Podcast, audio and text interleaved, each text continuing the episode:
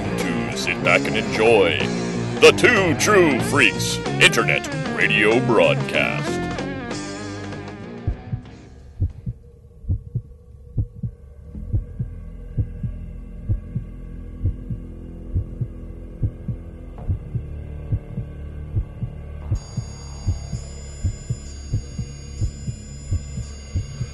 The Vault of Startling Monster Horror Tales of Terror.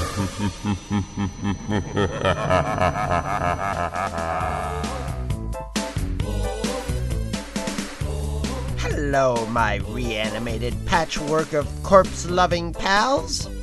We have a surprise guest at the old vault today for our feature, The Curse of Frankenstein.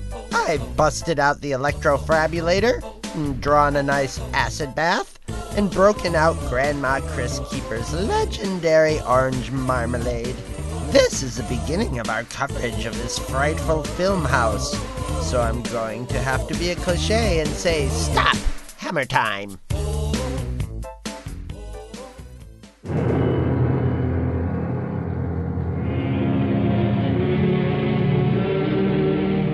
Hello, everyone, and welcome to the Vault of Startling Monster Horror Tales of Terror. And I am your co host this evening as we begin to delve into a new era, a new realm, if you will, here on the Vault. We start with the prototypical revolt against nature and all of God's laws on this episode. And joining me, as usual, is Chris Honeywell. I am neither wicked nor insane.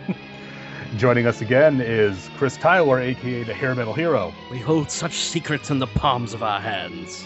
And also and also joining us, one half of Dem Jaconetti Boys, Jason Jaconetti. I've harmed no one, just robbed a few graves. and also joining us tonight, our special guest, Mr. Scott Gardner. Hey, how's it going? I love it. I don't remember what Dr. What does Dr. Frankenstein say that? It doesn't matter, man. He's always got a line. It's just it's, It's always got yeah. it. It's always got it. For for the record, my line was, "What's the, you haven't shown any scruples before." Ew. I, I have my alternate line, which was "Pass the marmalade, Elizabeth." I, Pass the marmalade. That that in you know in Eng- in uh, in in Victorian era England, that's like shocking levels. Would you of- please pass the jelly? I got arrested once for showing my scruples. Oh, yes. So, if, in case you have not been able to guess from that, and really, who wouldn't be able to, uh, tonight we are going to be taking a look at the first in our series of Hammer horror films. This is something we've talked about for quite a long time behind the scenes here in the vault, and we're taking a look at the one that started it all, really, for Hammer horror Curse of Frankenstein. This is the first pairing of uh, Peter Cushing and Christopher Lee in a horror film, and uh, as is befitting of a classic Hammer film, it is written by Jimmy Sangster and directed by Terence Fisher. So, what do we think, guys? We want. I'll go real quick because Luke just mentioned this that it was Lee and uh, Cushing's first pairing in a horror movie. They actually both appeared in 1948's Hamlet and 1952 Moulin Rouge, but they never were on the they were never on the set at the same time. So this was actually the first time they ever were on the set together, and they actually became friends because they started passing the time by exchanging exchanging Looney Tune phrases back and forth Oh, with each other. Uh, the movie was came out. The movie came out May second, nineteen fifty seven. Uh, budget is reportedly uh, two hundred and seventy thousand dollars with an eight million dollar box office. Uh, you know, At, at the time, and actually for quite a while, insane. the single most successful independent film ever made. yes, it is also Hammer's first color horror film, um, and it, as Luke said, it was the precursor to uh, all the other films that came. This is what started it all. Yeah, and they were not. Um, it's funny when I, I was just telling Scott Gardner before we, we started the group call. When I was a little kid, I went to this secondhand bookstore that this uh, guy had. It was basically the back section of his house, and I got these two. One book was uh, The House of Horror, and the other one was, I think, um, House of Horror, and it was something and something of Dracula. And the one Dracula something of Dracula. That's a good one. and uh, Something. Stop picking on me, hero. Um, He can't help it. but I've had this, I, I, and I got both of them because they had lots of TNA pictures in them. That's mostly what they were. They and they, but reading them, they had about as much content, you know, as like a famous monsters magazine or something like that.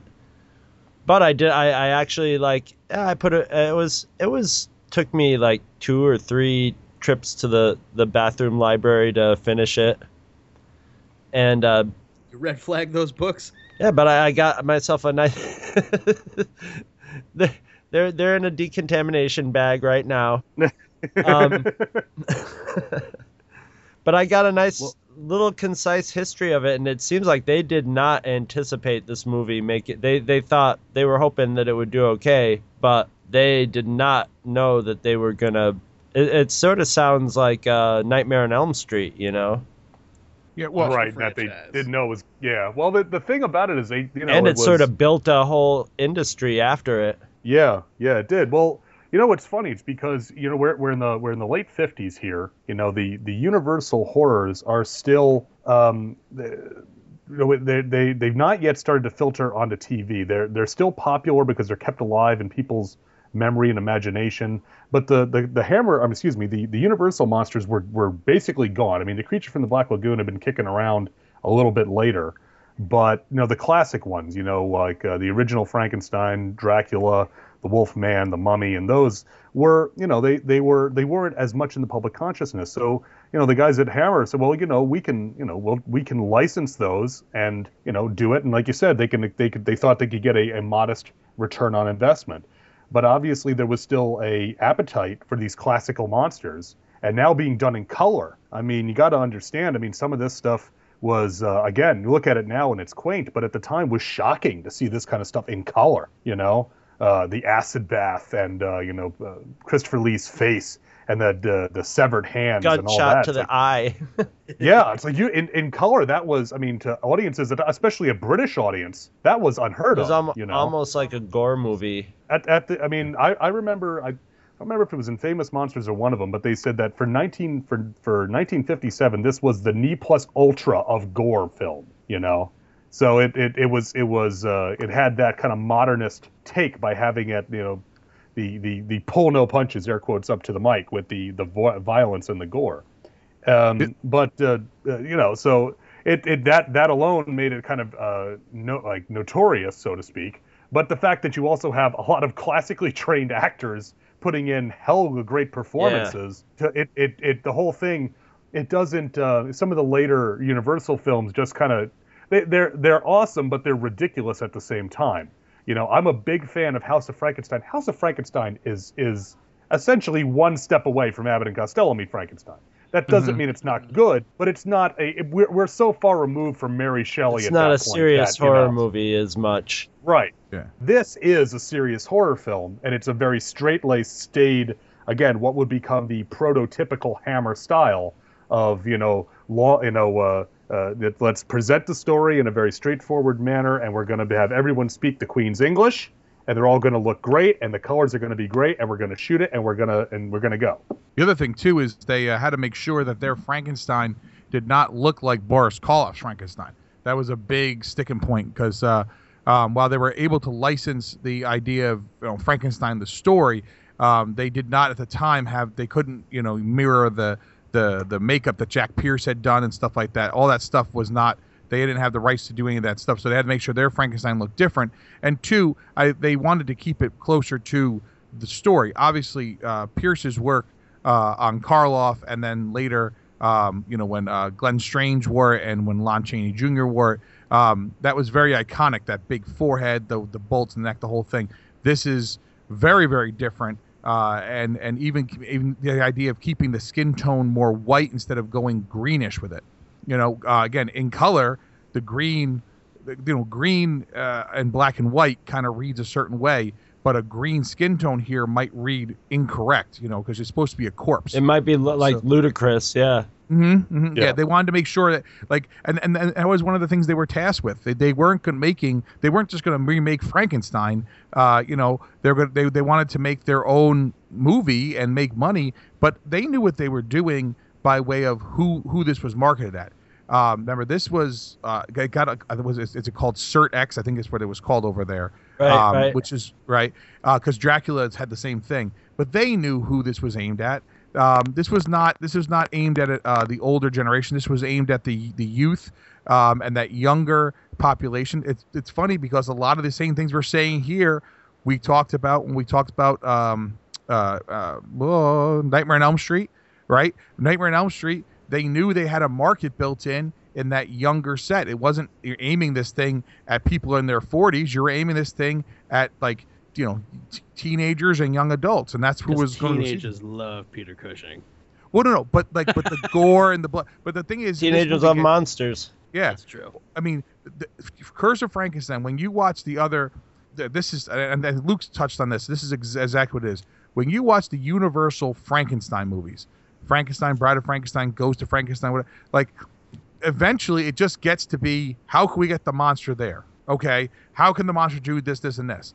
When you watch uh, any, of the Frankenstein movies from Hammer, the villain is not the creature. The villain is the Baron and it's here too. We see that. We see that uh, Cushing is really the villain here. It's not Lee. Lee's the monster, sure, and Lee may have no lines and everything else, but he's not the the the villain here. He's the you feel sorry for him because he he don't want to do this. He's like, well, you Yeah, know, absolutely. That all those things that you're saying, those are all the things that lend into my love of this movie. I absolutely, I adore this movie. It's one of my favorite horror movies, and it's uh, definitely my favorite version of Frankenstein. Well, your horror list is a short list, right? It is. It is very short. It is very short, but um, you know, I've always had a, a, a fondness for Frankenstein's monster. But what's funny is I've never really cared for that classic Universal version of him.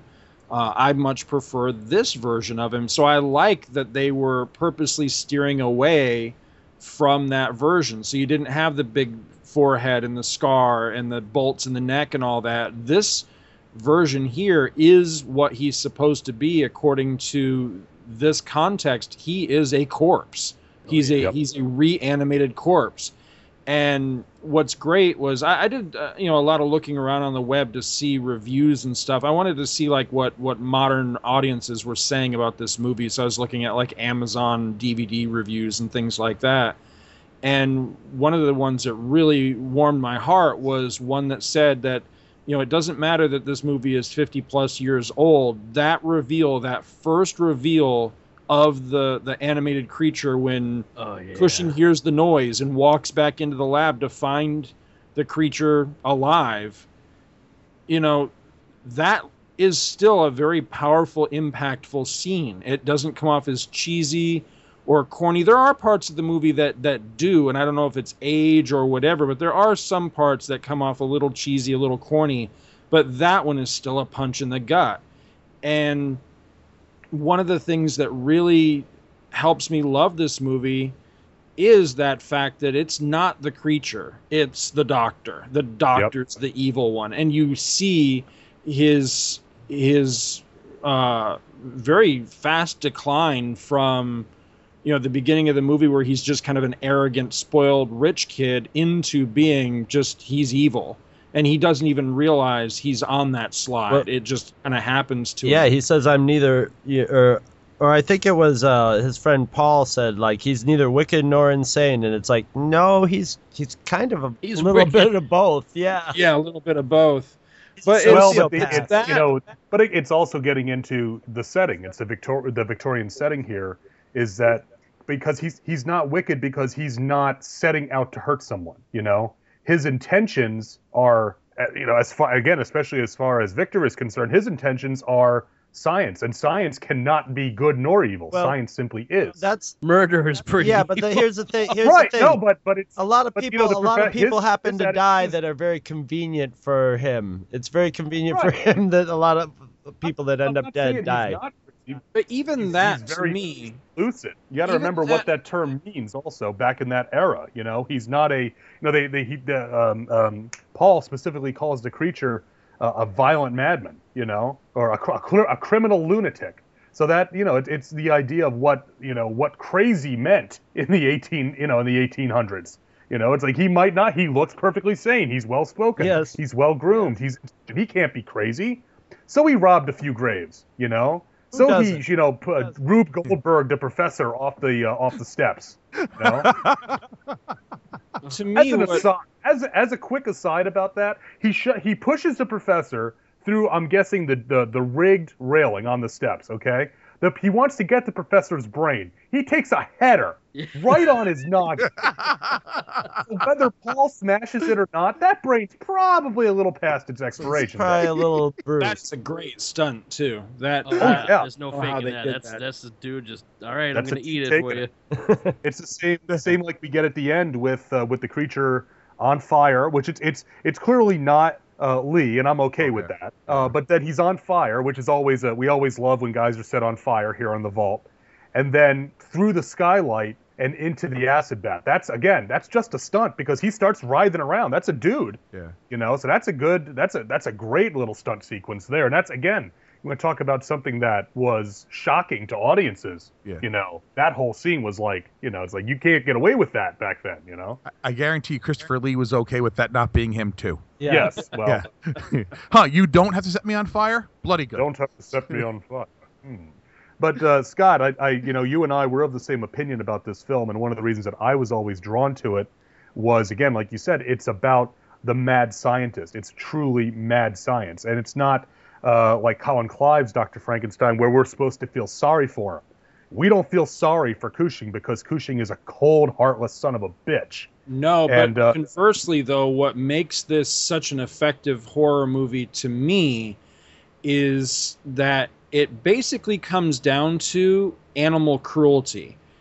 You know, despite the fact that, that people are murdered both by the creature and by the doctor, it's really the fact that this comes down to him being cru- the doctor being cruel to the creature.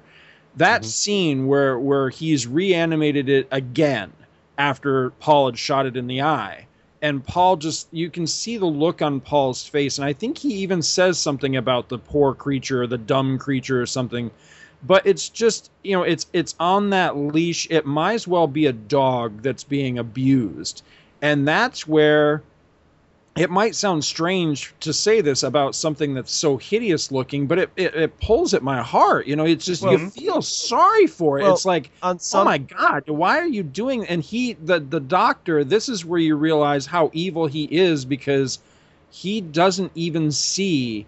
He thinks, what am I hurting? This was just all pieces of dead men. So who is it hurting? But he doesn't realize that this thing, by being alive again, still feels. It is still a living creature, and he's being cruel to it. well, The Yep. same way he would be cruel to if he was abusing a, a- an animal. And that's to me, that's the the real heart of the horror in this, and uh, Mhm. and it's very effective. I wondered on so- some level if you know when when he reanimated the creature whether you know I know the the doctor's brain was damaged.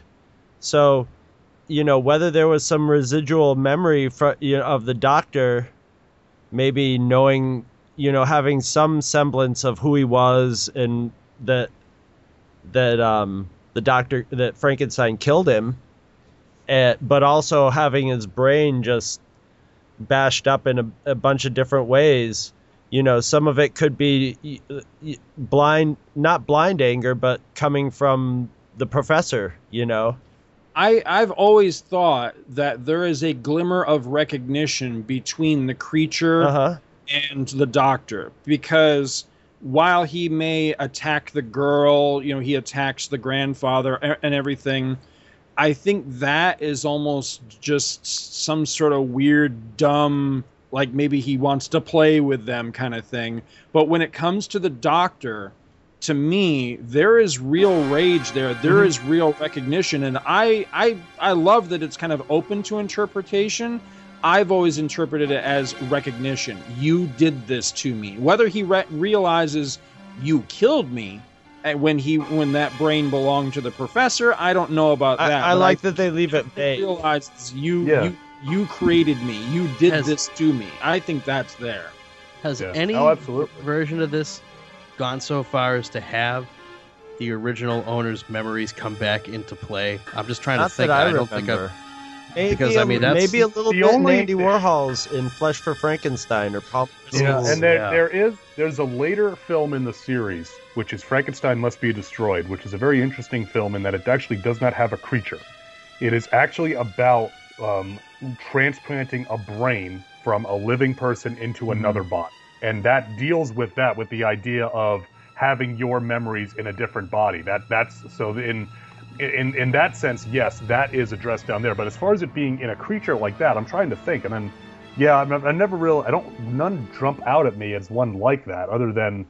Uh, see, it's been a long time since I've seen Flesh for Frankenstein, Chris. So I, I The could only be thing- wrong, and I know you're talking about films, but I'm almost positive that when we talked about the Oh. Marvel Comics series, uh, Frankenstein's monster on Back to the Bins, that one of the things that came up in the discussion was that in that telling of the story, the brain was never defined as being damaged. That it, it was actually a, a, you know a perfectly fine brain.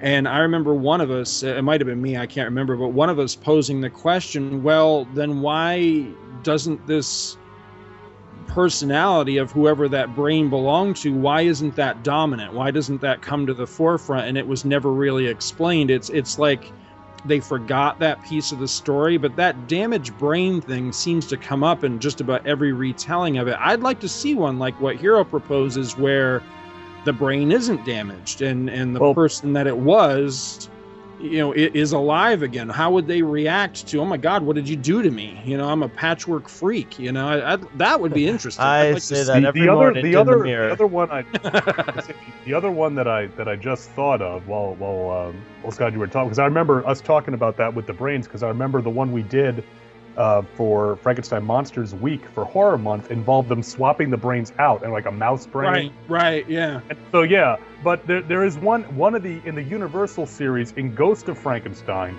um, which the, mon- the monster is played by Lon Chaney Jr. There's a character Fritz who is a Mhm. hunchback played by Bela Lugosi, and Fritz's plan is to get his brain put into the monster's body, and that's Yep. what happens. So the monster in at the very end of Ghost of Frankenstein, and then in Frankenstein meets the Wolfman is actually Fritz. And doesn't this something is conven- like that happen in the sequel to this movie Um, yes, in one of the sequels, I think so, because re- the sequel to this is Revenge of Frankenstein, right and again, the only cast member that returns is Cushing, and then again, they the creature is a little bit different in that. That's have him what when do you he's call? the That's when you have. That's when you have. Yeah, it's when you have. Uh, crap. Is it this? I'm trying to remember which one it was. Where the the the um the barmaid or whatever she is, her her fiance is like murdered or whatever, and they transfer his That's- brain. That's Frankenstein created woman.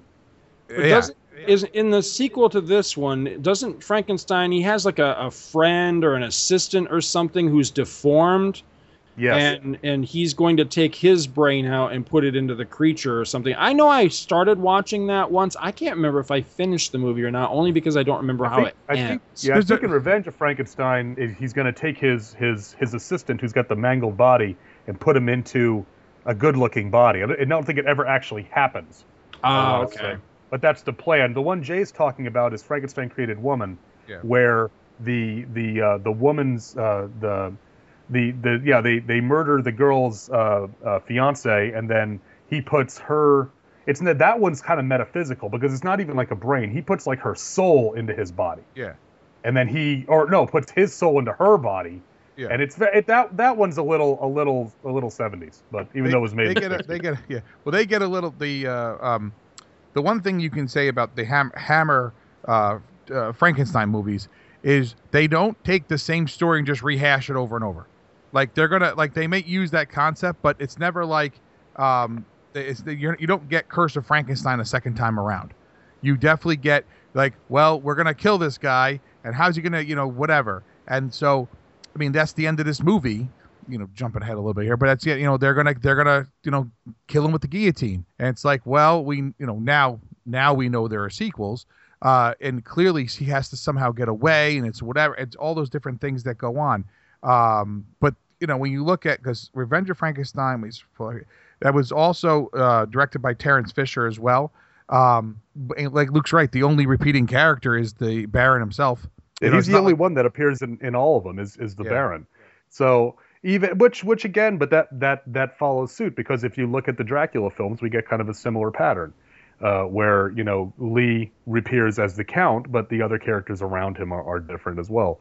The for- the thing that yeah. about about this one, and as I said, I mean, I I absolutely love the story to this. I love Cushing's performance. I love Lee's performance. But again, looking at it with the the foreknowledge of what comes after it, you can see the groundwork being absolutely laid uh, for the way that Hammer would produce these films. The one that really stood out to me is they do a lot of long takes, which befits when you've got classically trained stage actors performing. So And uh, you know, sets.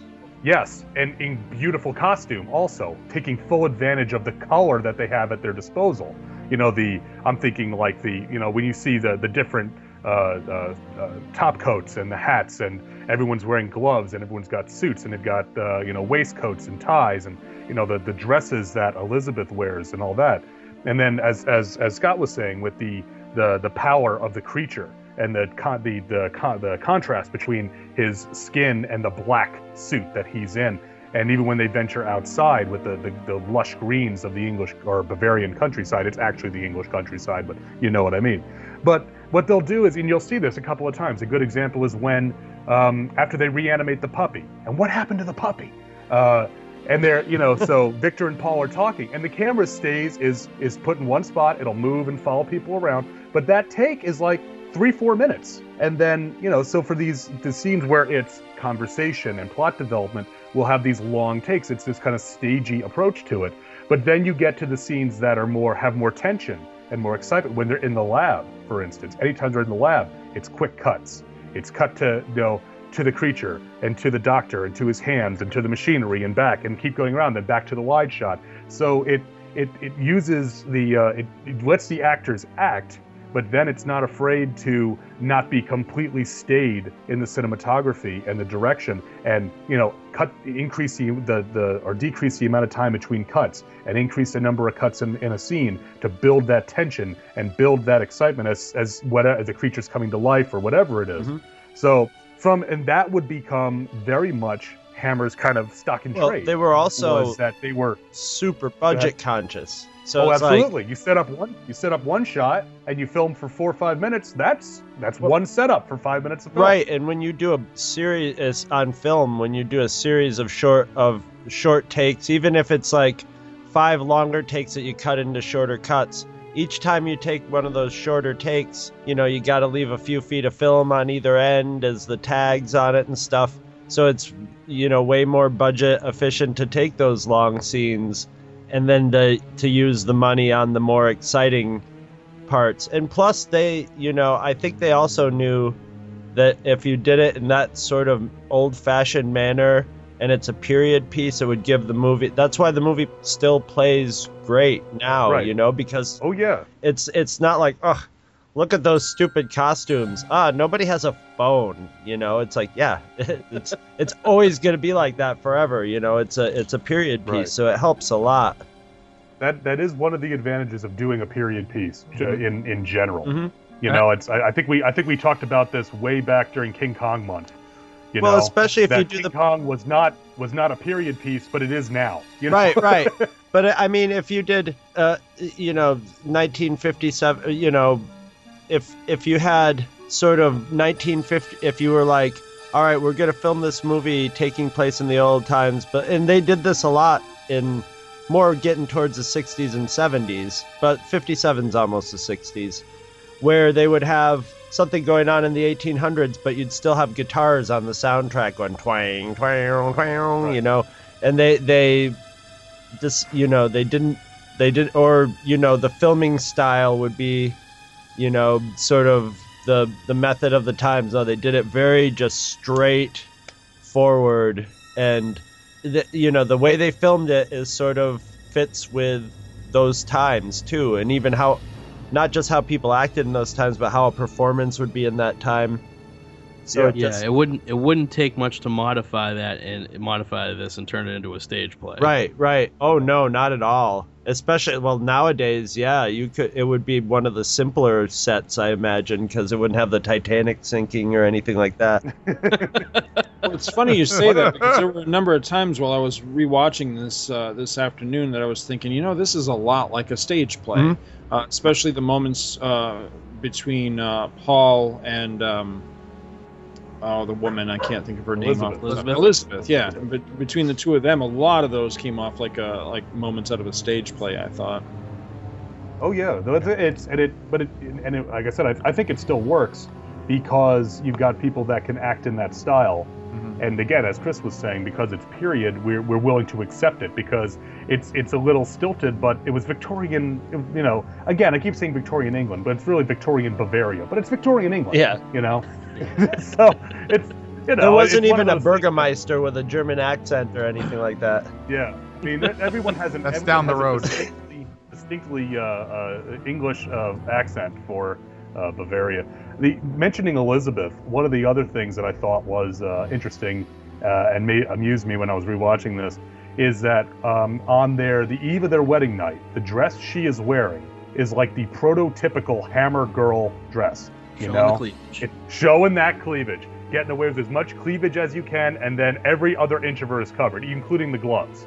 But it's Well, a hammer girl. wants to see big- hands? It, it, it. No, no, but I'm saying it's it's it's it's like you know it's from uh, the critic. Is it white or is it hussy white? You know, just the gloves are hussy. well, in, white. in the back And- of the in the back of the House of Horror book that I have, one of the last sections of it is just you know the the women of Hammer Films, and it's basically all the publicity shots of Right. all, of all the women. And you it, you very you know it's like that office where you go onto the fifth floor and all the secretaries have big boobs and are blonde, and you're like, there's one guy hiring all the secretaries on this and some of them are blonde and some of them have dark hair. But when you when Yeah, you see them, when you see girls 'em have dark in their hair, yeah. publicity photos, they're all dressed similarly. The the bosom is placed pretty much in the same part of the the frame of the, the shot, and yep. prominently. And and the, No, the um, you know the poses are very similar, and it's just like okay, Hammer Hammer saw their good thing and they were gonna go with it forever. Absolutely. Well, this gets back to what Jay was saying about you know your target audience. I mean, if you're targeting at teenager and young and 20 year old guys, Or forty eight year having old a- a guys. Well, no, but uh, but again, you know, having a, a good looking a good looking chick and the the and you know it's how much can you get away with in, in your Victorian setting. In fact, I think you can you can show a whole lot of cleavage because that was the style of the time. Yeah. In fact, they lose this when they move to the modern day in the Dracula movies because then all the chicks are mod. Yeah. And so it's cool that they're mod chicks, but mod chicks don't wear necklines down to their navels, you know? Yeah. No, So- then it became more mini skirt. I- Yeah, the miniskirt side of it. But uh, I used to worship uh, the the at the temple of the miniskirt sometimes when I was at Clemson, but that's neither here nor well, there. they they kept Elizabeth. they, they kept Elizabeth very like she was a virginal, you know, nice girl. But they made sure to have Doctor Frankenstein and the maid, you know, the maid be a saucy, saucy lady. So you Oh, get yeah. get the saucy lady, was and she all gets right. to make out with with Peter Cushing. Woohoo! She must have been Yeah. Every psyched girl's that day on, on set. Yep. I just have a well, real quick, you, go ahead, Jeff. real quick. Uh, so Elizabeth, when she's young, she's played by Sally Walsh, and she's actually the daughter of Hazel Court, who played Elizabeth when she's older. Oh, okay. And so they wanted to make sure they looked the same. Well, that's her actual daughter, who actually didn't want to do it at all, but they talked her into it. Uh, she's like, I don't want to do this, and they're like, Well, we need you to. You look, you know, like they look the part. Um, what? Yeah. And plus, you're not you're non-union, so that's yeah, real important. like, you know, I, I just want. To, I was going to say this before, and I and I uh, this is something that we, we Luke and I saw this a long time ago. We actually had. Oh, Yes, I, yes, what, what was that yes. thing we Had called? the, we had the Fumetti The from Fumetti, Famous that's- Monsters. Yes. The Fu- Famous Monsters put out three Fumetti magazines. One was the Mole People. Yep. The next one was the Horror of Party Yep. Beach. I've seen. And the third one was a double-sized one with the Curse of Frankenstein, the Horror of Dracula. Wow. And we had the, the first one we had was that last one, and that Yeah. was where we were introduced to these two films. because these movies weren't available at first um, even through my dad's like knowing like you know ordering of stuff like i talked about uh, for like black scorpion and stuff like that. He used to he used to go back in the cable book where they sell the illegal black boxes. There was always some guy selling these things. But these movies just were never available never available. We actually read about them long before we ever saw them.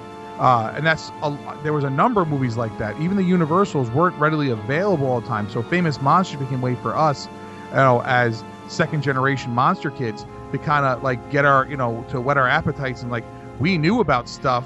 So when it was time to see, you know, the Curse of Frankenstein and stuff, we actually saw the movies, we actually kind of knew what was going to happen. Um, and and uh, the, the the Fumetti for this one, I mean, I remember reading that thing, you know, the, the Dracula and the Frankenstein cover to cover over and over again. You know, so you kind of knew what was going to happen in the film before you ever saw the film. One of the things I wanted to bring up real quick, I was going to say it before, but I didn't get a chance. Um, so Victor is uh, uh, he's determined to like you know bring things back to life. Now think about this. He's uh, how old is he? 15 when he's an orphan, right? Yeah. At the beginning of the movie. So he's lost his parents, right? Uh, by the age of 15, his parents are now dead. So part of that, him, I think part of the reason why Paul doesn't see him as being a, uh, you know, a maniac or insane is because Paul is the, is brought in. So the movie opens. Paul's brought in to be his teacher that he's now hired. He's clearly, even though he's young, he's he's clearly driven to do something. And I think that desire to have the ability to bring back life, because when you he lost so much in his life, he he wants to control that. And and there's always that touch on Frankenstein. Uh, even if you go back to Mary Shelley, the idea of playing God and the idea of being able to create life. And one of the things that when you read Mary Shelley's Frankenstein, I always found striking, uh, and we actually, uh, you know, this is one of those things that again I don't know how you guys discussed in high school, but Luke and I were in high school. We definitely talked about this kind of stuff. Was he's so obsessed with creating life, yet he has a wife who you can create life with by getting her pregnant. And then the most, yeah.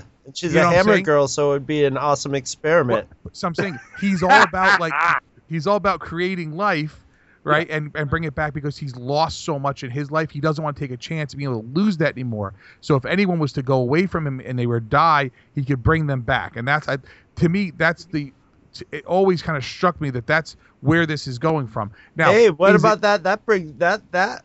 I'm sorry to to spiral yeah. off, but that ties in with the prequels, because that was Yeah. Anakin's fixation was you know Right, people well, died and and bring him back, and- and, then he comes back like Frankenstein off a slab. Back like Frankenstein's monster. Yeah. Yeah.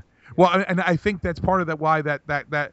But the thing is, y- you know, as the old saying, there's no new there's no new stories. Everything's just a Yeah. rehash of something from somewhere. And let's be honest here.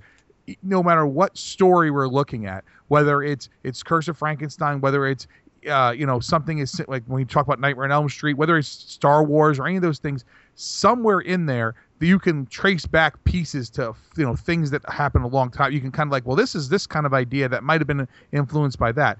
It's very clear, excuse me, that uh, uh, Mary Shelley's Frankenstein is something that um, has gone on to influence a lot of other uh, literature and art and stuff beyond the scope of this, you know, young, the teenage to young adult woman writing a scary story uh, to try to win a contest, you know, back in the 18 whatever, right?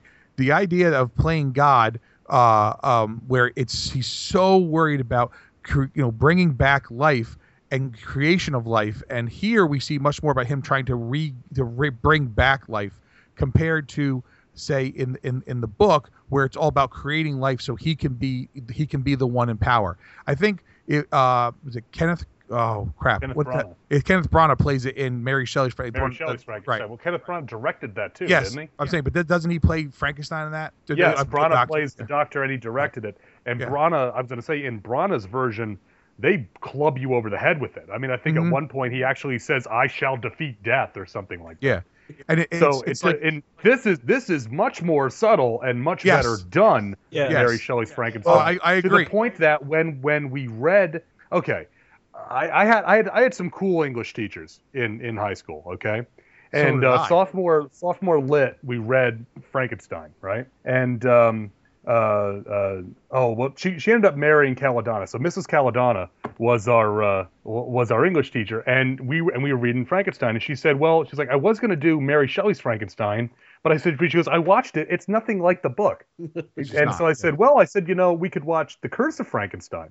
And she said, "Well, I've never seen that." And she's like, "I don't," and it's like, "I don't know." It's like, so we ended up watching Young Frankenstein.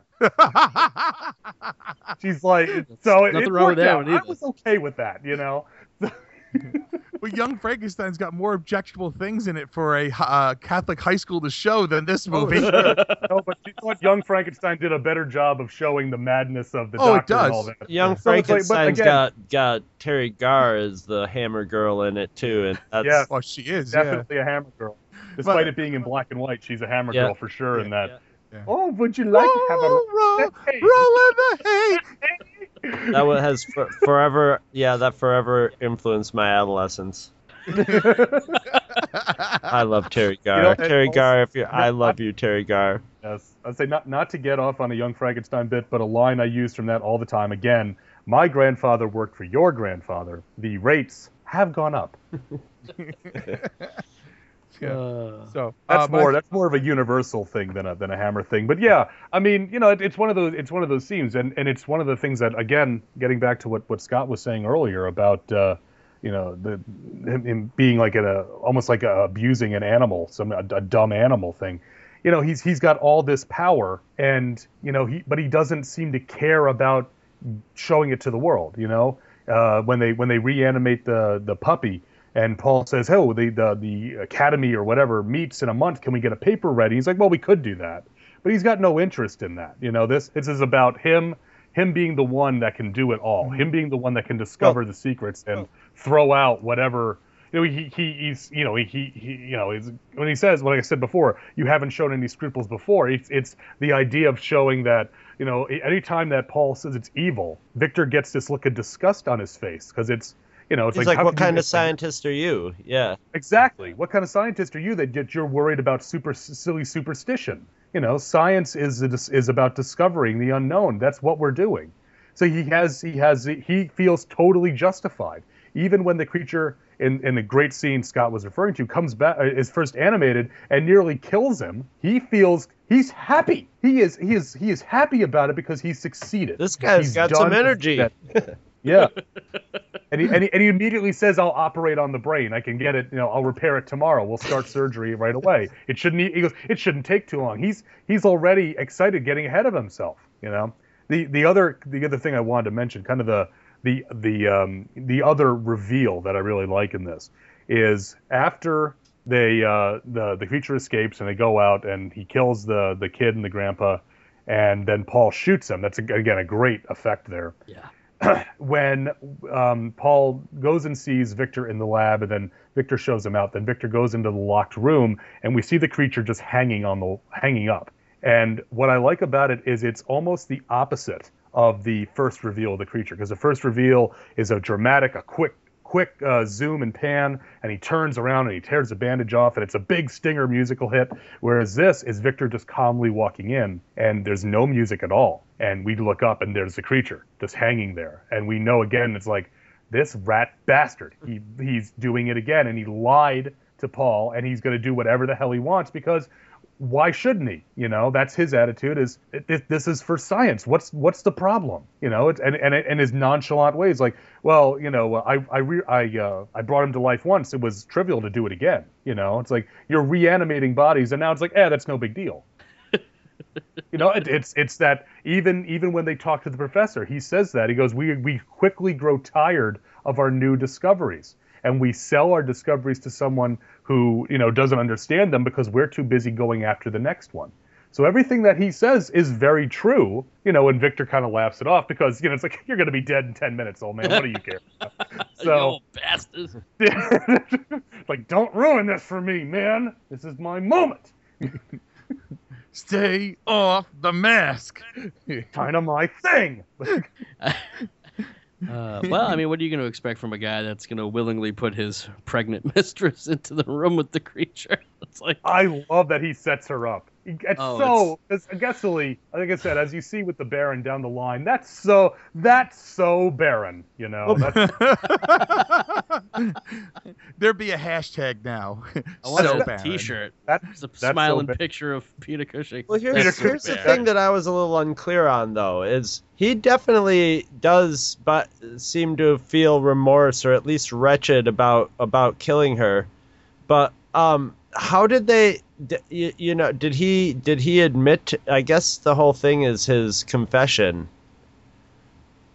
yeah. Yeah. So Well, that that's that's what he's on trial for is for killing uh, killing Justin. Justin. But but at, at the po- he he sort of gives his confession to the priest after the trial or to the yeah it's a priest that comes to visit him before he's Yeah. going to the, the the chop chop. So so did I guess well, he he's not must have even giving his confessed confession because to- he says he says to the priest that he wants people he wants his story to be known. Oh okay, so he's just filling in the he's- blanks. Right. Well, because well because the he, the priest asked or the uh, it's again it's it's it's totally not Victorian England. The vicar asks him, "Do you seek spiritual comfort?" And he says, "No, nothing like that." Because He's, "I want you to tell my story." And he says, "Well, you know, if you think I'm a man of influence and people listen to me, you're mistaken." So he he wants his story to be known that he did that, you know, that, that he did this and all It's that. It's not and that he feels bad. And no, it's he- like I well, I didn't kill uh, Justin. The, the creature killed Justin. He- I'm he- innocent. Let me out of here so I can continue to do these horrible, horrible But, things. but, but that's that's his attitude. His complete attitude is like, I didn't do anything wrong. I'm a scientist. I'm doing this for science.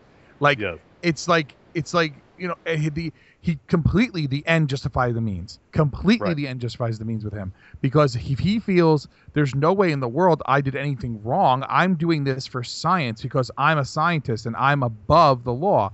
But by the same token, he also feels that he's God in that he can now control who who gets to come back and who dies. You know, he's I I can fix a brain, no problem. I can bring this back, and we see. I mean, clearly he he kind of you know he's going more and more insane. And you, as as you go on in the series of movies, you see this keep going on. Cushing has the amazing ability to be a hundred percent believable, right? He's talking about crap. There's- It's it's insane the stuff he's talking about, but you believe he can do it. You're like, Yeah. well, I, I I totally buy I buy that for a dollar. You know, I totally I buy, buy it. here. for a dollar. Well, and know? the, the thing about the killing of, of Justin is that it, it's it's subtle in, in one sense, in that every time that Fisher has shown us the Victor either coming into or leaving his lab, he is fastidious about locking it. He unlocks it when he comes in. He walks to the door, closes it, locks it from the inside, and then vice versa. Every single time we see him do it, except when he knows Justin's out there. He specifically goes out, and, and first it's like, well, why didn't he lock it? You know? And then you're like, that's why he didn't Uh, lock yeah. it. It's like so, they, you know, it's little things like that that it's attention to detail, But and that's that one thing I doesn't- doesn't always he like. lock it when she goes in. After she goes in, doesn't he lock Yes. it? Oh no, he comes in and locks the inner door behind her. Yes. Yeah, yeah, yeah. But I'm saying like, he leaves the door to the lab. He leaves the door to the lab open. It's like, well, why? Why the hell did he do that? He never does that. It's like, of course, that's why he did it. You know. So it, it's and it again, it's a little attention to detail, and, and Fisher was very good about that, and so was Jimmy Sangster. Jimmy Sangster wrote a lot of the the very well regarded Hammer films. And you know there there are some obviously that are better than others, but he was a guy that he didn't write schlock. Even when it was schlocky, I think usually the stuff he wrote he meant it to be intelligent and well thought out. You know, and and uh, and you see that here. There there's for you know there, there is the potential to be uh, you know like like you were saying Scott some some cheesy aspects here, but everything is is played very straight and everyone plays it very straight so that it it adds that air of kind of credibility They sell to the it, yeah. thing. They sell even when the And cheese still- happens, still they're selling it. know- I still want to know what happened to the puppy. They ate it. Where is that was the dog? marmalade. That was the marmalade. It was it was uh, you know retriever flavored marmalade. Marmaduke. Again, and also again, not Victorian England. We're totally eating marmalade in Bavaria. Yeah, sure. Okay. I'm sure they had preserved fruit in Bavaria. Was You didn't called call it marmalade, though. You're a preserved. Marmalade Whatever is the like a- Bavarian word is. It's like the most English word ever. Marmalade. Isn't Where's French? Paddington Bear coming in here? It's like marmalade. Oh, Hey, you stay away. You leave Paddington alone. I love Paddington Bear. I make no make no bones about it. He's cool. Too he's bad down. Paddington He's hit Bear's- with it. is al- He's always looked like a flasher to me. Ooh, maybe my Halloween story this year will be about Paddington Bear. Looks like a flasher with the hat pulled down over his face and a big overcoat. Paddington Yeah. Bear. He comes up to you and starts patting you on the bum. Jeez. No. I mate, hey mate, hey mate, how you doing? How you doing? How you doing? Is your wife a goer? Know what I mean? Know what I mean? Nudge, nudge, mean? wink, wink. Know what I mean? Know what I mean? Photographs, hey, photography, hey, hey, hey, candid, candid photography, hey, hey, hey, I would have liked to have seen Elizabeth some candid photography. candid, hey. I'm sure. I was hoping for that. Yeah. well, the thing is, this is too early They're in the Hammer early. horror. Yeah, look, Yeah. the '70s you got- Hammer movies. There, Well- there's some there's boobage in those you, you, '70s. you get to boobage. You get to Countess Dracula. She's my buck ass naked, Buck uh, naked. bathing in, In the, the blood. Um, you cut this. Uh, uh, what is it? Um, the vampire lovers. You get to. Um, uh, Well, you get all those caveman Circus. movies too. Those got some naked ladies in them. Not really. They don't have as Well, much. Uh, not I was as much say as that in uh, when dinosaurs ruled the earth has a little bit at the beginning, doesn't it? very very little, but it's Yeah. much more. There's much more nudity actually in the uh, the later Vampire va- movies. vampire movies than there are Yeah. in any of the caveman movies, which would make sense. The caveman movies should have a lot of nudity Well- in it, um, but they don't. Well, their their their fur bikini technology was light years ahead Yes, of ours. Right. Yes. well, remember, Thank Hammer God. is one at one million years BC, uh, which, Yeah. which is a Harryhausen movie, and people forget it's Hammer at times. But you know, I mean, That's th- like that's like the crossing of the streams, man. It's Hammer and Harryhausen. yeah. That, That's that friggin' awesome. I just want to say that. I'm sorry to interrupt you. I'm just, yeah, no, I'm just, I'm just saying this, but that's that's where those two things cross, and there's not there's no nudity in that whole entire film. Um, you know, they're all in their fur bikinis and whatever you know have you. But uh, when when Dinosaur ruled the Earth, it's very minimal. I want to think it's because because I watched it with with Haley was watching it with me, and I remember going, uh oh, I forgot. You know, there's nudity. I think. Well, I want to say it's right at the beginning when they're going to sacrifice her. yeah, Is, I- is she's there? she's topless in that? Or is, it- is, is it no? No, I thought I, th- I think there's like a, a scene where one of the the darker haired uh, guys are trying to rape one of the girls. Like it's it's Yeah, it's that's in there it's too, it's yeah. it's something that just doesn't it doesn't fit with the rest of the movie, but it makes sense in the context. And I remember yeah, well, watching, and they and they did that on some of the later Hammer films. I remember again Oh. specifically, Frankenstein Must Be Destroyed has a scene with the probably too old Peter Cushing attacking and raping a girl, which he did not want to do, and he Nope. fought vehemently to get that removed from the script because he said, and and I love Cushing because it's like not that he doesn't want to do it or he thinks it's inappropriate. He goes, the Baron wouldn't do that. yeah, You know, he's like, he, why, we've never seen him do something like this. Baron Frankenstein would not do that, but it was in there because it was, I think, must be destroyed is what 1970 or something like that, and Yeah. that was Hammer had to put the exploitative elements into their films by that point. You know, here obviously we're we're not there yet, and uh, you know that that's one of the things that some of those later Hammer films can get a little ridiculous with, is you know the the the exploitative elements that are put in there uh, you know, you know, to, to, to kind of sex it up because you couldn't get away with it like you could here in 1957 with a plunging neckline and uh, The- you know, um, you know, heaving bosom as the, they stare down the monster of, of whichever film. The the the writer. What was the writer's name? Jimmy Sangster. Sangster. I, he Yeah. said he purposely for Frankenstein and Dracula wouldn't read the source material. He did not Yeah. want to read the source material. He wanted to sort of work with what he just knew of the legend and put his own spin on it. And he purposely said with the Dracula that he wanted to like ha- the Hammer Dracula would play up the sexual aspect of the the vampire where the girls really want to get bit and really enjoy getting bit. So, you know, and Yeah, well, we'll we'll get we'll we'll definitely we'll cover those. there. in Yeah, depth. we'll get to uh, those and- and I- bosoms. Heaving a bosoms. Bosoms. but uh, no, this this was this was a joy to revisit for me because, like I said, this is one of my all-time favorites, and and I remember back in the day in hallowed antiquity of around I don't know the mid 2000s when I was running my old horror website, Luke's Vault of Horror. I reviewed this film because I, I uh, broke out my DVD one weekend when I was home by myself and watched it and wrote a review. And I remember the name of my article was "Mad Scientists Get No Love," and that was the whole pro- point of it was that you know um, you know when you say Frankenstein, most people think the monster, and that the mad scientist doesn't get a lot of love. The the and obviously Cushing to me is probably the greatest screen mad scientist of all time. One thing that's a little ironic is that there is another mad scientist in a Frankenstein film who kind of approaches the level of mad science Pretorius. that we get here. Which what was that? Pretorius from Bride of Frankenstein. No, Pretorius is, is up there, but I was thinking more the I forget his name now. I don't have my notes in front of me, but it's uh, what's his name? It's, it's like Dr. Earlman or something, played by Boris Karloff in House of Frankenstein, because he has the same kind of you know, complete lack of ethics and morals that Cushing has. He has a complete the same idea of, well, you know, it's like, sure, I'll I'll, I'll work with Dracula for science, you know. And it's like if he kills people, I don't really care. I didn't do it, you know. I just helped him come back to life, you know. It's, so it, I, I can, you know, so to me it- that that's that's a little bit of just connective tissue. I doubt there's really any any other connection between those. Like I said before, House of Frankenstein is a great monster mash, but it's certainly not a a serious horror film like we get here. So I did that that just amused me because you know Karloff, obviously best known for playing the monster, got a turn to play the mad scientist. Also, Cushing never got a chance to play the monster, but he was really kind of the monster from the start. So Uh, Karloff's character is Dr. Gustav Niemann. Neiman is it is Niemann. it like is it like Earlman or something in, in House of Dracula? I don't, I don't get House of Dracula. Hang on, I gotta get there.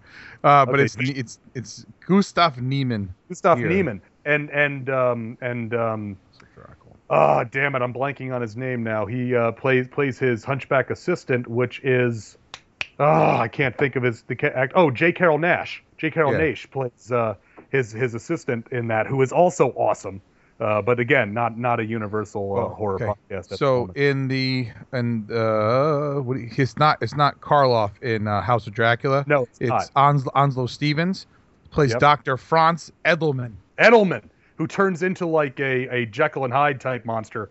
But House of Dracula kind of sucks. I'm sorry to say. I've tried twice in the past. Dude, I'll twice be honest with you. past twice in the past year I've tried to sit down and watch it. One time was on Svengoolie and I fell asleep and I said, "Well, it's late, you know, maybe I'm tired." So the next time was in the middle of the day and I still started falling asleep. It's only like 66 minutes. Well, now you know when you have insomnia what to do. House problem- Dracula, The problem with those movies was they were getting to the point where they just were trying to cash in and cash in. And I think what hurts, uh, well, House of Dracula is just not very good. Um, House of Frankenstein's better than that, and that's not even that great a movie.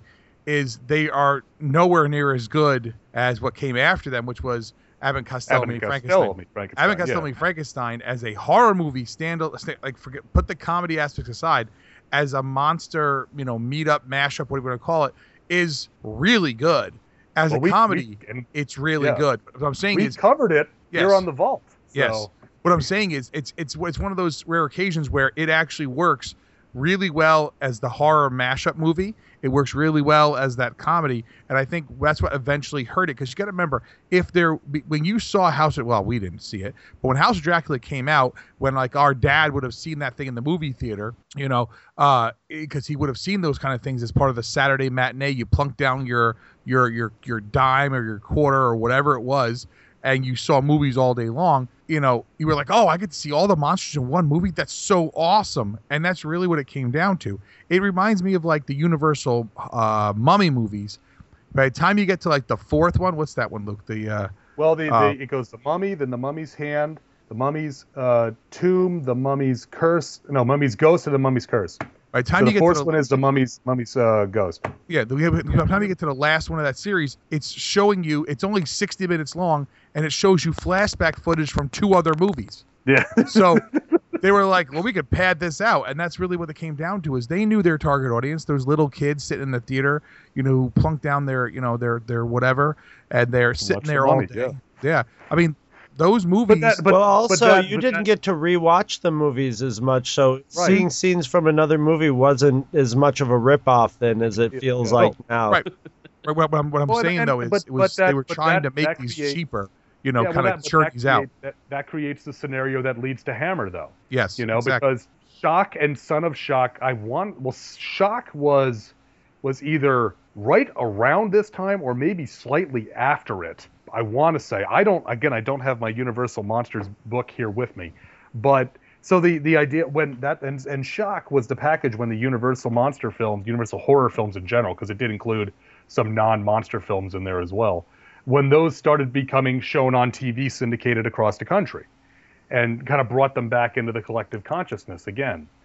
Um, so you know, it was right around that time there was a re-interest in the in these monsters because you know we had gone away from the classical monsters and into the 50s. We were in the Atom Age horror. Mhm. You know that that was the monster movies. Now was you know the Beast from Twenty Thousand Fathoms and the Beginning of the End and them and uh, the Deadly Mantis and Godzilla and no the the atomic movies, the scientific movies. And so the it, I think we were prime for a, a rediscovery of these old gothic movies and these gothic horrors. And it was it was in, and Hammer they you know right place right time with the right cast and the right crew. You know it's one of those perfect storm situations. If you don't have Peter Cushing playing the Doctor, maybe this is a one and done. You know, if you don't have Terence Fisher directing it, again, maybe this is not as good and it's not remembered now. We're not talking about it uh, 60 years after the fact.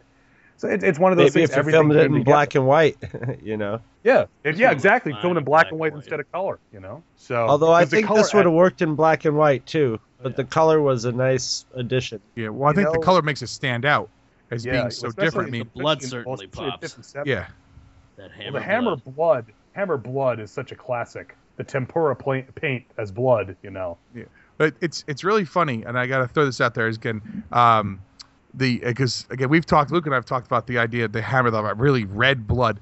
Um, whenever you are painting and doing things like like in scale figure, especially, um, depending on the scale you're at, when like I do one to ones, or sometimes I'll go to as small as like one tenths and stuff like that. And Luke builds stuff much smaller than that. The idea of portraying blood at that level is done differently with at different size. You know, you can portray blood to look differently. Hammer just it's clearly they're not going for well this is the most realistic they, they're, going for the visceral red. It's it's as bright as it can get. And um, so one of the things when you paint uh, like and i've always found this to be an issue if i'm painting a hammer piece do i paint the blood realistically or do i paint the blood as red tempera paint which is easy enough to get you just put it on there. And um, while it works really well in their movies because it was their distinctive style Sorry, we're having technical difficulties right now with Skype, but we'll be back, still talking about blood in three, two, one. on the doctor's uh, camel-colored uh, waistcoat. You know, is that it's it's there. It's it's like stage blood. You know, it's there to be seen because it it's not it.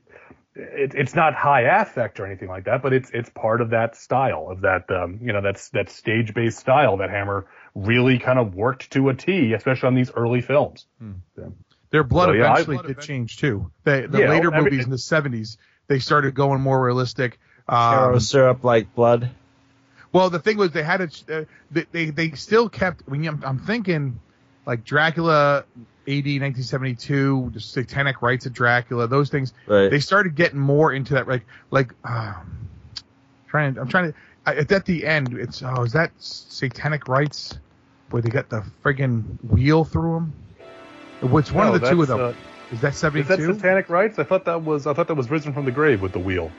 Well, no, right. You know, I'm thinking of the thorns tearing him apart. The thorns. Yeah, the thorns is him Satanic Rites. Yeah. satanic rites. He's bleeding, it, it- like he's like, or like the blood coming down his eyes, and like it's all the different movies. It's that Scars of Dracula's in there too. That's one of the ones. Yeah. Um, you know, they they they eventually started changing the blood around because they were like, well, we got to kind of start, you know, evolving with the times.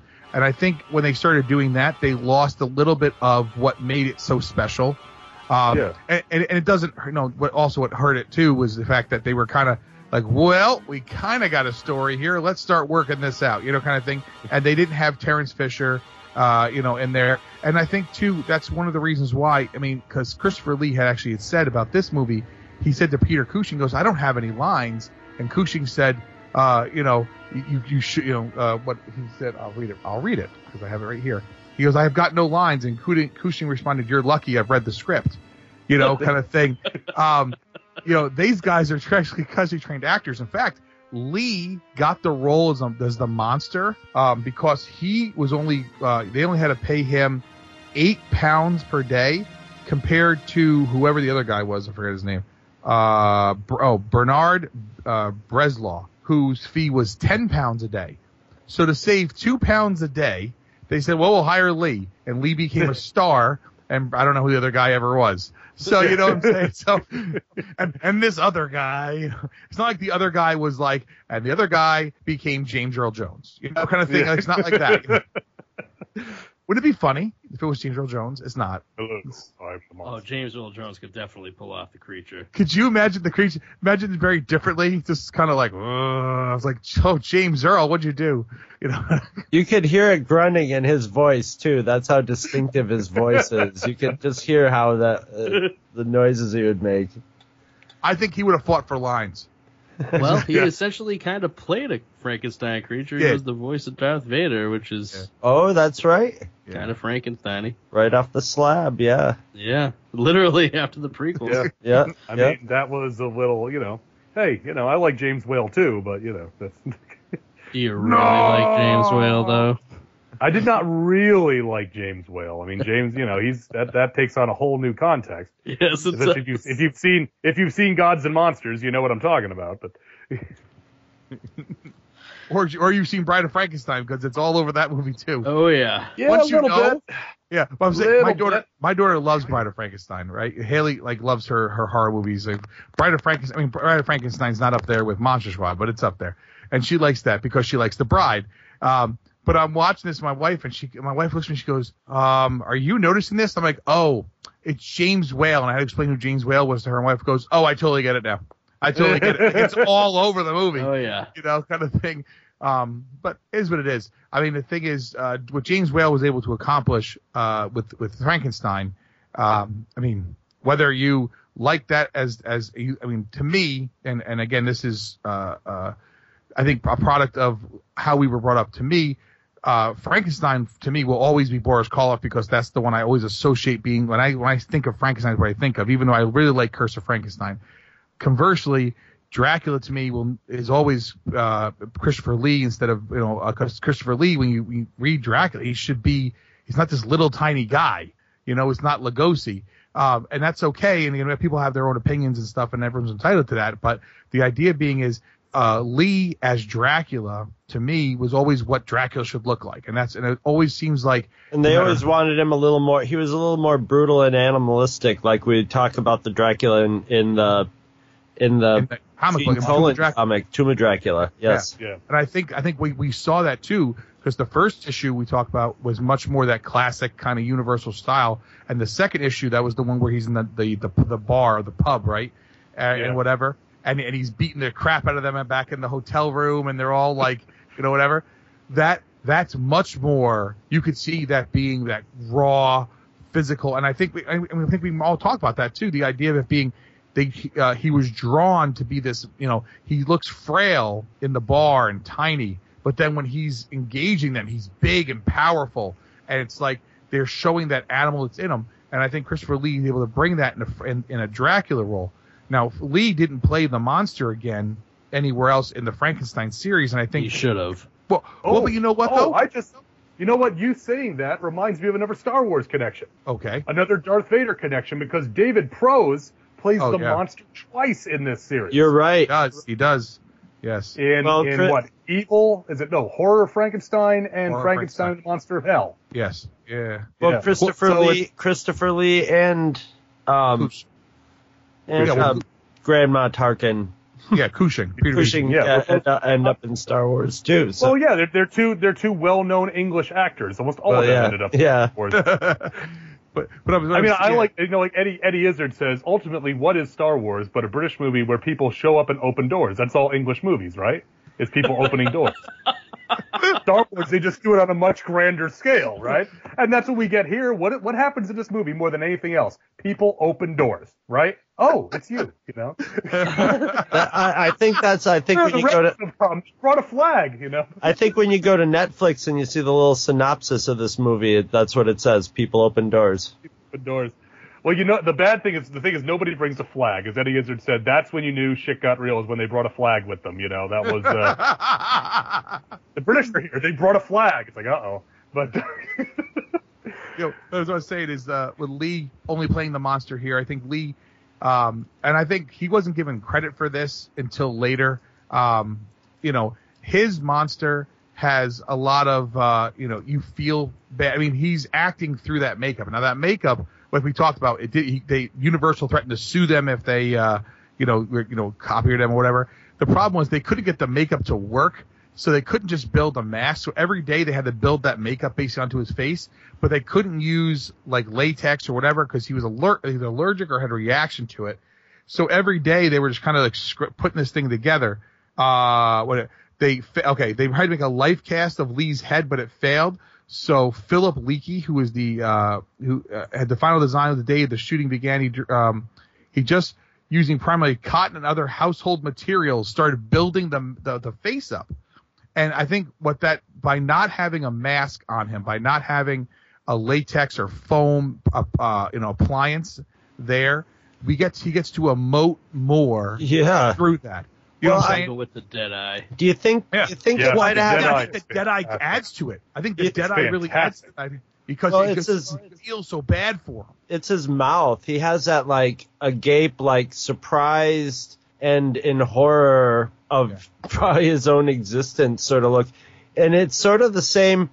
Remember when the there was the lost Thomas Edison Frankenstein movie, Yeah, yeah, yeah. And the only thing that existed of it was that one picture of the Shambly monster.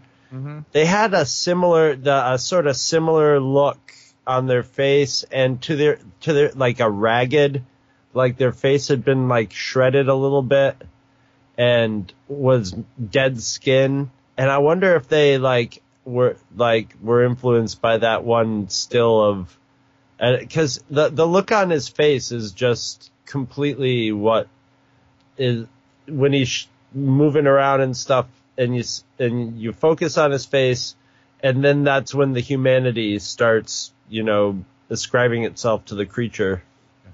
Well, I think that also comes back to Lee being able to, because um, in uh, Dracula Prince of Darkness, which is the second Dracula movie, he actually has no lines in the entire film. So a Dracula movie where Dracula says nothing the entire movie, and yet you have no doubt what's going on throughout the entire film. He's able to, just in the way he's looking, in in in the way he leers at the girl, the way he shows his fat, like just you know brings the you know the the the, the bring the the his lip up to expose the fang. All of that stuff is there, and I think that speaks a lot to Lee's you know uh, class being classically trained as an actor and understanding that acting is not just the words you're saying, but truly what you're doing. You know, and, and the monster here is, you know, and, and we've touched on this earlier. He, Mhm. he does elicit a lot of pathos of course, at the yeah. same time that he's, um, I mean, he, he's he's a he's a killer.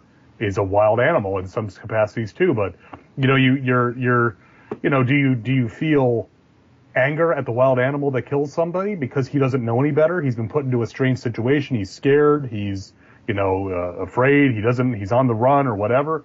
You know, it's it's it's almost like it's it's you know they, they talk about you know uh, that it's a, a revolt against nature. This is kind of nature taking its course. You well, know, you you've feel created sympathy, you feel sympathy Yeah. for him, but if you ran into him in real life, you'd be scared. You'd you know Run the hell through the your hurts. Yeah, Run the exactly. hell away. This, I do this like movie has one of my it. favorite tropes of any movie style ever. It's when you unload the revolver and then throw the gun. yeah. it even works with flintlocks. Yes, flintlock pistols. Uh, one thing about the makeup being kind of done every day is that it does allow the, the the face to change a little bit. You know, they when when uh, Paul first looks at it, they don't show us his face, obviously, but Victor says, "Well, he's n- never was going to be a beautiful specimen. The scars will heal and he'll begin to look better." And then by the time we see him in the scene you were talking about earlier, Scott, where he's got him chained to the wall, the scars have started to heal. So the the makeup does look different. There's a little bit of continuity there. He doesn't have the open wounds on him anymore that he did Right.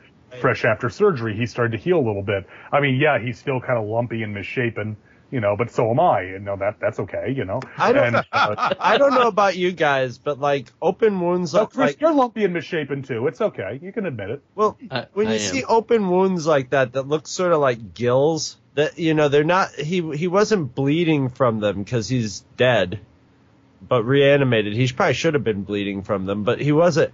Those somehow like you know how like when you see video of someone get a paper cut, you get that sympathetic sort of feel of things. Those cuts on his face totally trigger that for me. You know, more than if they were like bleeding holes in him or something. They're ju- it, there's just something about it that looks like raw nerves that was Yeah. pretty much creeps me out.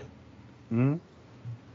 And that's what and that's what I like. They they instead of going for like let's make our own iconic Frankenstein, they were just like, no, let's make him just, you know, it's almost um, it's almost mundane, you know, what what he he looks like. He looks like a dead person with, you know, bad injuries, and uh, I I'm really glad they instead of being like let's make his head more triangular maybe like a coat head or something,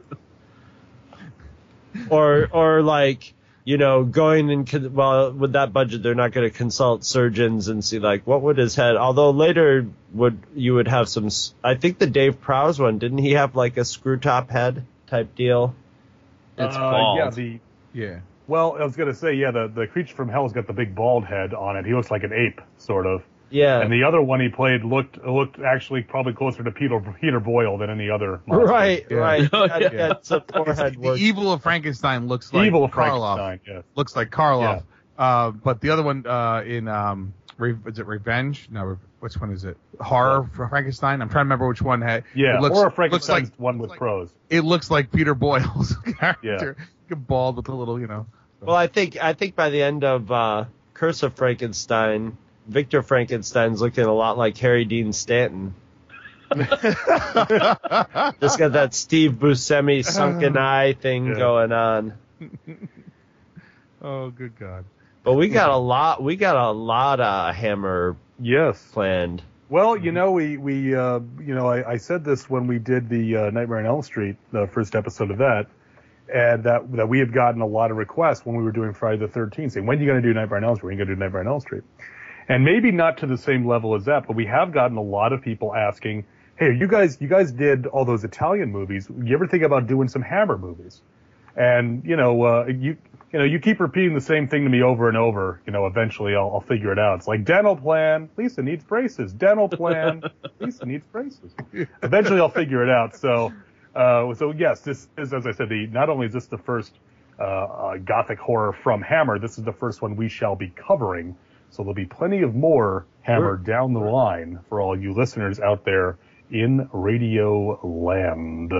Now, uh, um, real quick, Jay, you're always up on this. I know Okay. this is available on DVD because I've got the old clapper case release of this. If if someone wanted to buy this, how could they go about doing that? Well, the first thing you would have to do is you have to go to the Two True Freaks website, and you'd have to click on the Amazon link to go to because that's how I shop for all my DVDs and Natural, Blu-rays. So natural. yes, just so I I got that out there now. Okay, so what we got here, um, you could Amazon Videos got it for three ninety nine to rent. Um, there's what's called the TCM Greatest Classic Film Collection, the Hammer uh, Hammer Horror Collection. This one's got um, Horror of Dracula, Dracula's Risen from the Grave, The Curse of Frankenstein, and Frankenstein Must Be Destroyed uh, on DVD for 11 uh, 11.69 with Prime shipping. That's Wow. a steal right there, dude. I mean, all those awesome. movies on It's- that one DVD? it's two DVDs, so it's Okay. it they must be uh, double sided. Right. Double, double, But double it's- sided. But Horror of Dracula, Dracula, Dracula Risen from the Grave, uh, Curse, and then a Curse Frankenstein, and Frankenstein Must Be Destroyed. All together, that's great. That's Um, four really damn good movies yeah. right there. well, put it this way: to get the Blu-ray, is this American? Uh, no. I don't think there's. I'm looking for the. I don't see the Blu-ray available anywhere. Um, another DVD option would be The Curse of Frankenstein and Taste the Blood of Dracula for 7.49. Um, you know, and and and then exactly what Luke said before, the old snap sh- shell. You can get that for like 12.69. They actually have the Hammer Classics collection, which is what I actually have. This is how old this is.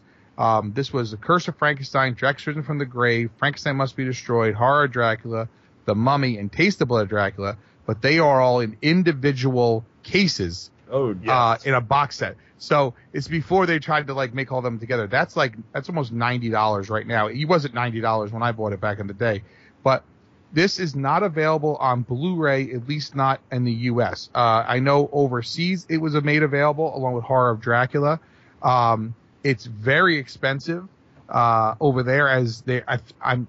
It wasn't Arrow. It was I'm some- also very I'm also very sketchy about like the reality of like whether it's you know it might only be available overseas because it might not be you know an official release you know what I mean Amazon has a lot of that sort of floating around Oh no, no uh, they they the horror of Dracula. They put out an official release of that. It was it was it just under the name of Dracula, but it was it's it's a it's a Blu-ray, but it's not it's not region what are we region A? I think we are here. okay oh all right It's a, it's a region B release. It's not saying it's not coming, um, but it wasn't Arrow who put it out. it was another company, another British company. If Arrow put it out, then we could be seeing it down the road. Arrow has been pretty good about trying to get things here to America. The Ray Harryhausen DVD uh, documentary that just came out is a perfect example. It took a year or two, but they got it here. It's all about just rights and whatever else and distribution and stuff like that. Um, but the best option I tell you is that TCM one, two discs for that. I mean, there's not a there's not a bad movie in that bunch. Uh, I mean, horror Dracula, um, which you know to me is probably one of the best, arguably the, one of the best Dracula movies ever, and that establishes Christopher Lee as Dracula. And then you have Curse of Frankenstein. Those two alone are worth the price of admission. You know what I'm saying? So Yeah. Then you throw what is it? Uh, Risen from the Grave, Risen from the Grave, which is a very good entry. Yep. And Yep. then uh, Fra- Frankenstein Must Be Destroyed is actually a personal favorite of mine. If you want just a mad scientist, no monster needed. Yeah, I, I, Um, I would I would agree with Luke. I would say that, I mean, Curse of Frankenstein is really good. I'm not, I'm not taking anything away from this movie, but I'm saying is from just a pure seeing Chris being uh, excuse me, Peter Cushing doing his his Doctor Frankenstein or Victor Frankenstein stuff, then Frankenstein must be destroyed might be the quintessential of that. Yeah. Um, it's it's it, it's got the, just a great scene where he's walking with the the head in the case and the whole oh it's Yeah. just a great carrying the sickle you know kind of thing it's just it's just it's got all it's it's crazy but there's stuff But, that's uh, there and you see his you know he's not just some crazy person killing people he's you know he's doing the he's he's he's perfected Man this- on a mission. well, but Yeah. he but he he knows the character. I think that's Yeah. part of what this comes down to too. Is again, the first movie in any series, who knew they didn't know this was going to lead to more movies. But by the time you got to the third entry, the he truly knew what the characters should and should not be doing. To the point Right. where, like Luke said, um, there's the rape scene in one of them where he's like, "Ah, he wouldn't just wouldn't do that. That's not this character. And I think that's part of what this comes down to too is actors who truly, uh, you know, live in a role, who get in the role, no matter how, whether they thought this was going to be an important movie or not, they get in the role and they live in it, and he makes it his own. At no time are you sitting there going, oh, he's mailing this in. He's not pulling what we would call a De Niro. You know, Robert De Niro does that a lot nowadays. He's like, I oh, hit things. I hit things. That might be the best movie he was in, you know, kind of thing. And that was like a decade and a half ago. Um, But I'm saying is he, he, you know, you have actors who just kind of mail it in. I don't think I've ever seen Peter Cushing mail one in, especially not anywhere in a Hammer movie. So, Yeah. you know, this is a great one to start with. Obviously, it's the first one. That this is a great introduction. If people have never seen a Hammer movie, this will get you kind of primed for what's going to come. And uh, because it's kind of funny because it's like it's like the appetizer. Like it doesn't give you everything, but it starts giving you the stuff. You know, yeah, like, well, it does, there's stuff that it, that they're going to give you that they didn't even know they were going to be given in the future. So yeah. when they did this, So any any other final thoughts? Mine are only I I I the only you guys laughed at me last time we were talking about it. The only other We're all gonna laugh at you.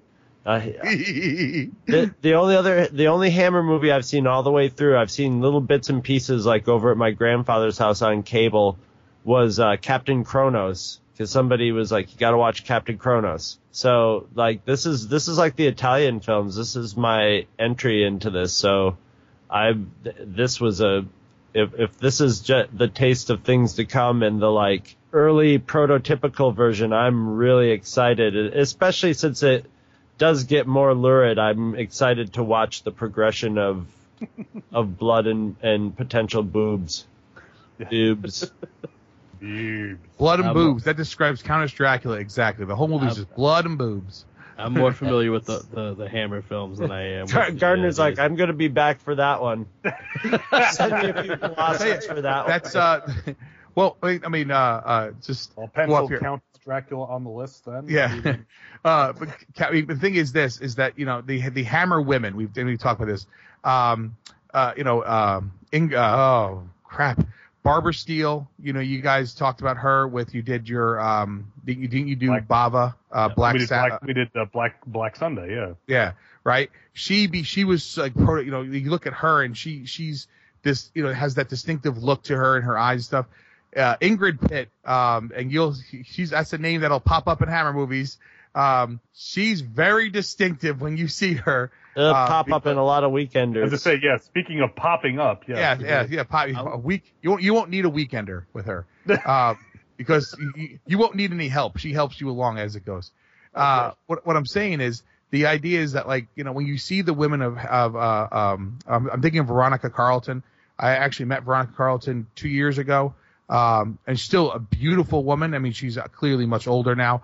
Um, but you look at her, you go, she, you know, you, you can still see in this older woman, like, wow, she probably was a knock. If you didn't know who she was, you were thinking, of go, wow, she probably was a knockout when she was younger. And then they have pictures of her, you're like, oh yeah. And if you, and, if, and again, uh, it's just what it is. Uh, same thing with Ingrid Pitt, you know, just beautiful women, um, who, you know, did the best they did with their roles. I mean, I'm You're in Pitt's buck naked in a lot of these things, so it's hard to be Sometimes that's all you need. Yeah. It's hard to be objective about those movies. Yes. No, the the ob- the objectification already happened, so we don't need to be objective. Oh man. No, I, I, I mean, all I say is that uh, I, I love being able to revisit this. This is one of my favorites, uh, just one of my favorite monster movies. You know, just classic uh, gothic horror monster movies. And uh, you know, I mean, this this may be my favorite telling of the Frankenstein story. Um, you know, I, I have a lot of affection for the James Whale version. I've got a lot of affection for this one. So, but th- this one always just kind of stuck with me. And and again, being my introduction to it being that Fumetti magazine, it had this kind of like discovering new like new territory type thing for me. You know, it was I was reading about the reading reading this movie in a magazine before I ever saw it, and you know it was uh, it was strange and mysterious and wonderful, and it, it lived up to all those things when I saw it. So this this was all- anytime. Uh, you know, if, if if this is ever on AMC, it's one of those ones that I'm just gonna stop and watch it. You know, it's it's it's just gonna happen. Just deal with it. You know, uh, and I had a, like I said, just had a blast revisiting it for this show. Definitely. Yeah, I'm uh, I'm familiar with more of the Hammer stuff than I am the uh, the Italian stuff. So it's it's been a while since I've watched this one. Uh, this is my favorite version of the creature by far. Um, not my I don't know what my favorite telling of this story is, but uh, it's definitely my favorite version of the creature, and and I love how evil Baron Frankenstein is. Oh man, yeah, I think I, I sat down and mainlined all of the uh, the Hammer Frankenstein films in one one lonely day. So, but it's been a while. Um, I yeah, say that's get get them in now before you're married. That's a podcast too.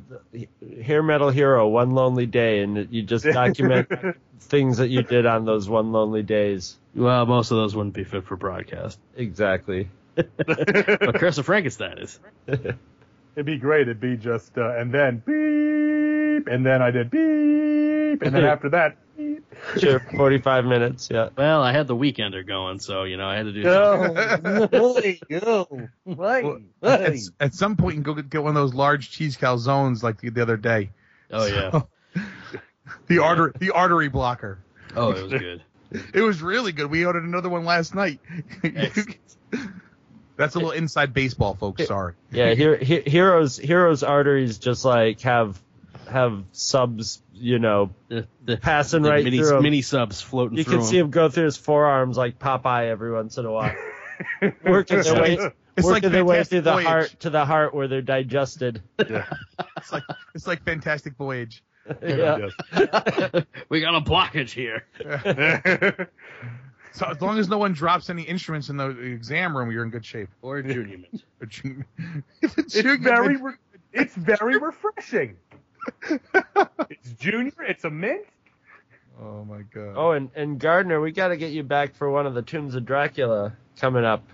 Yeah, I like that. I love that series. Eventually, we're do. Uh, eventually, we're going to get to number issue number three. Is that where Gene Colan takes over? I think Uh, Gene I Colan's think so. done the last two. I think the last think- one he had Vince Colletta inking over him though. he didn't. I don't think he started on that series, right? I mean, he wasn't there from number one, was he? Uh, I can look I it up. thought Colan was. I think. I think three is when Archie Goodwin comes in as writer. Maybe that's what I'm thinking of. Let me. I want to say because I remember. I remember um, when we did two, we were discussing Archie Goodwin, and I remember talking about Archie Gerry Goodwin's Conway, run Gene on Iron Colan, Man. was Yeah, Conway and one. Colan were. Okay, yeah, that must Yeah. be it. I was thinking that Colan wasn't there from the beginning. That's right. It wasn't. Uh, it wasn't Marv Wolfman at the beginning. That's what I was thinking of. There's issues. There's issues where the, where Colan doesn't do it. You know, he's there. He's not consistently all the way through the beginning of it. There's some issues with other inferior artists. Yep. But uh, yeah, Scott, obviously we'd love to have you on for uh, for Tomb of Dracula. But uh, before we get to that, we will be sticking with the Dracula theme as our next film in the Hammer series. If you haven't guessed from our discussion uh, on this particular podcast, is going to be the debut of Christopher Lee as the Count Dracula in Horror of Dracula. So please look forward forward to that. That's uh, you know, again, if if you liked this one, you'll be on board for what's going down in the next one. Yeah, and going on simultaneously. So actually, the next episode of Vault of Startling Mo- Monster Horror Tales of Terror will continue our coverage of the long-awaited um, Nightmare on Elm Street series. Um, Oh, that one with the. With the oh, gayest. I'm blanking, I'm blanking. As we've said, the gayest Nightmare on Elm Street. And when people say gay as in lame as the insult, no, this is actually the most homosexual Yeah. it's yeah, Nightmare on Elm. Street. I mean, maybe the only homosexual Nightmare on Elm Street, but it's coming up for better or worse. So It's coming up, all right. it's coming up oh, on the Oh, it's coming Weekender. It's coming up on the Weekender, boys. Oh boy. And where can we find Scott? We can find Scott at the same place we are. Yeah, on, on any It's all over shows. the So so Spot Scott your chance Yeah, where what shows? Kelly, you're you're on Back to the Bin still regularly, right? Back to the bins. Yep. Absolutely. As often as I can be on there, which lately has been pretty much every every episodes. And that's a Yeah, that's a weekly show, so there's plenty of opportunity. You got four doses a, a month of Scott Gardner. That's a lot of Scott. I was going to say if if uh, if if you exceed recommended dosage of Scott Gardner within a certain amount of time, please call Call your, your doctor. physician. If you if you consult your physician, if you've taken a weekender before consulting with Scott Gardner, If you suffer any of these syndromes, odd smelling urine, sleeplessness, restlessness, restless leg syndrome, Restless bowel syndrome. scurfitis of the face, or death. or sudden death. I love I love that it's like it's like for restless leg syndrome, they cause sudden death. You know what? I'm good. I Yeah. am good. I'll deal I'm with good. If I get restless leg syndrome, I'm just gonna pursue a second career as a dancer. I'd like to see that. Restless legs, Honeywell, I was gonna say your stage name's gonna be Jimmy Legs, isn't it? So- Jimmy legs. Instead of old golden Got the throat, jimmy your old leg. restless legs. All right, we got to get the hell out of here.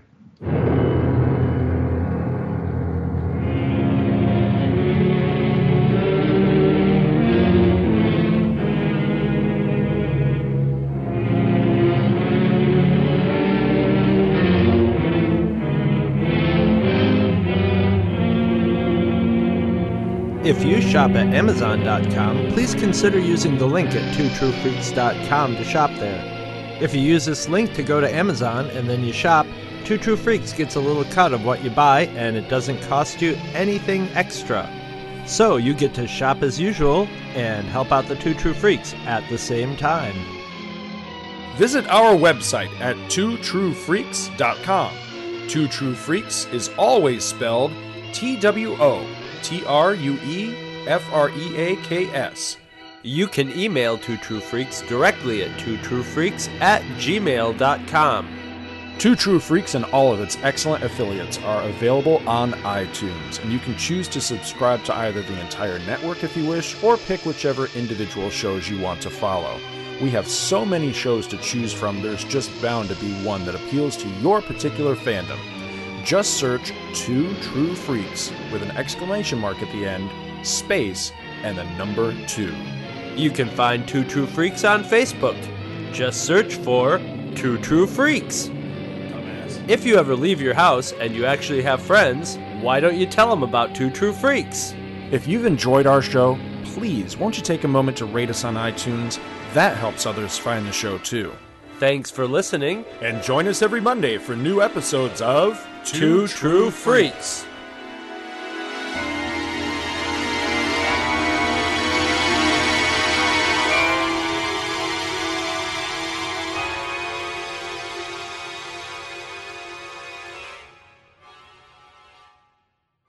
Two True Freaks has been brought to you today by Damanzo Core of Milan, Italy, and by the letters F and U.